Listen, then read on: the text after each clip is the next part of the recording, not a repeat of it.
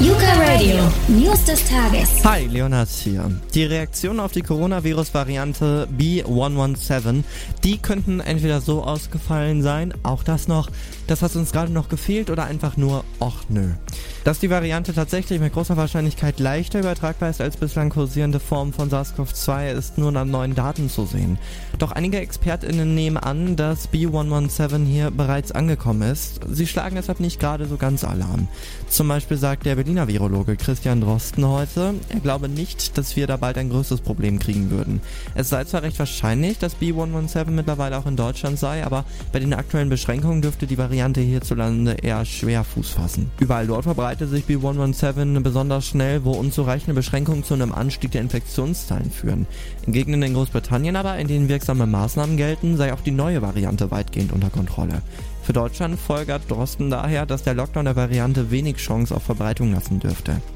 Es gebe bislang keine Hinweise darauf, dass die neue Variante einen Einfluss auf die Krankheitsschwere hat, ergänzte er. Das sei ganz wichtig für die Bevölkerung, die sich jetzt Sorgen mache. Außerdem gibt es keine Anzeichen für einen verminderten Impfschutz durch B117.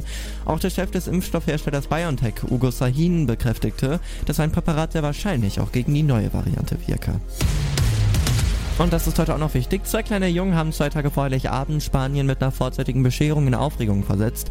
Im dunklen Anzug und mit Fliege zogen die beiden heute im Madrider Opernhaus Teatro Real den Hauptgewinn der spanischen Weihnachtslotterie, die als größte und älteste Tombola der Welt gilt. Alle von Reisen rückkehrenden aus Risikogebieten unterliegen ab morgen in Bayern einer Corona-Testpflicht. Spätestens drei Tage nach der Einreise muss beim zuständigen Gesundheitsamt ein Testergebnis vorliegen. Das hat das bayerische Kabinett heute in München beschlossen. Und Greenpeace und andere Umweltschützende sind mit ihrem jahrelangen Kampf gegen Ölbohrungen in der Arktis auch vor dem obersten Gerichtshof Norwegens gescheitert. Das Gericht in Oslo wies die Berufung der Klagenden mit einer Mehrheit von 11 zu 4 Stimmen ab, wie die obersten RichterInnen des skandinavischen Landes heute bei einer online übertragbaren Urteilsverkündung mitteilten. Und jetzt noch eine gute Nachricht. Mindestens 70.000 Menschen aus Deutschland wünschen sich mehr Mitbestimmung in Klimafragen. Das macht eine Petition der Initiative Klimamitbestimmung jetzt sichtbar. Sie fordern, dass die Regierung noch in dieser Legislaturperiode den bundesweiten Bürgerinnenrat zur Klimapolitik einberuft.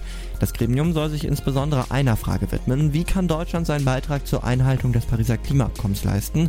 Unter Die News des Tages bei Yuka Radio, auch als Podcast. Meldung bei uns wieder im Update um voll.